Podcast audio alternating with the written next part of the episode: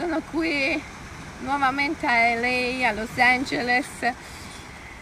E stavo pensando che il posto dove siamo influisce moltissimo non solo sul nostro umore ma anche sulla nostra possibilità di avere idee creative, positive, ovviamente anche sulla nostra salute, lo stato del benessere e anche sulla nostra relazione con gli altri, con la natura. Quando siamo in un bel posto siamo anche più compassionevoli, aperti, disponibili. Perciò dobbiamo avere il coraggio di lasciare i posti che non ci piacciono, dobbiamo avere la forza di interrompere quelle relazioni che non ci danno niente, ma anzi ci consumano, ci vampirizzano.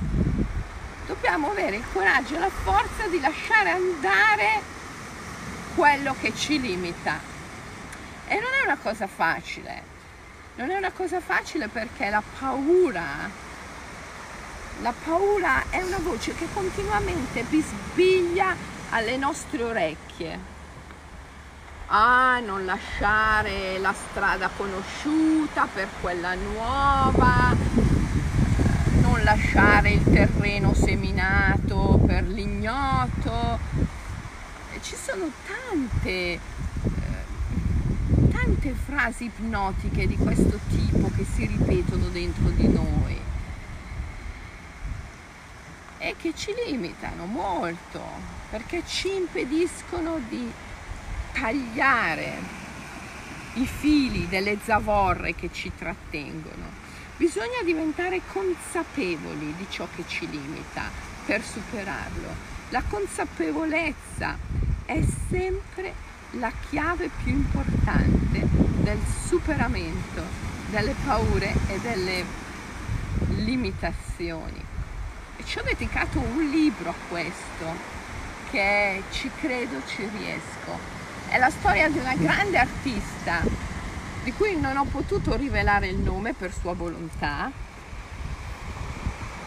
che attraverso il libro insegna al lettore come tagliare i fili delle zavorre limitanti per avere una vita davvero libera e appagante.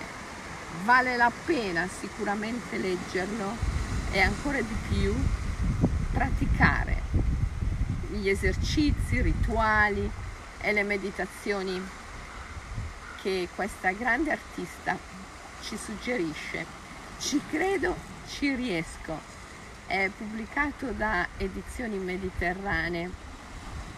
Se lo leggi sono sicura che poi lo regali a tutti coloro che ami. Ciao!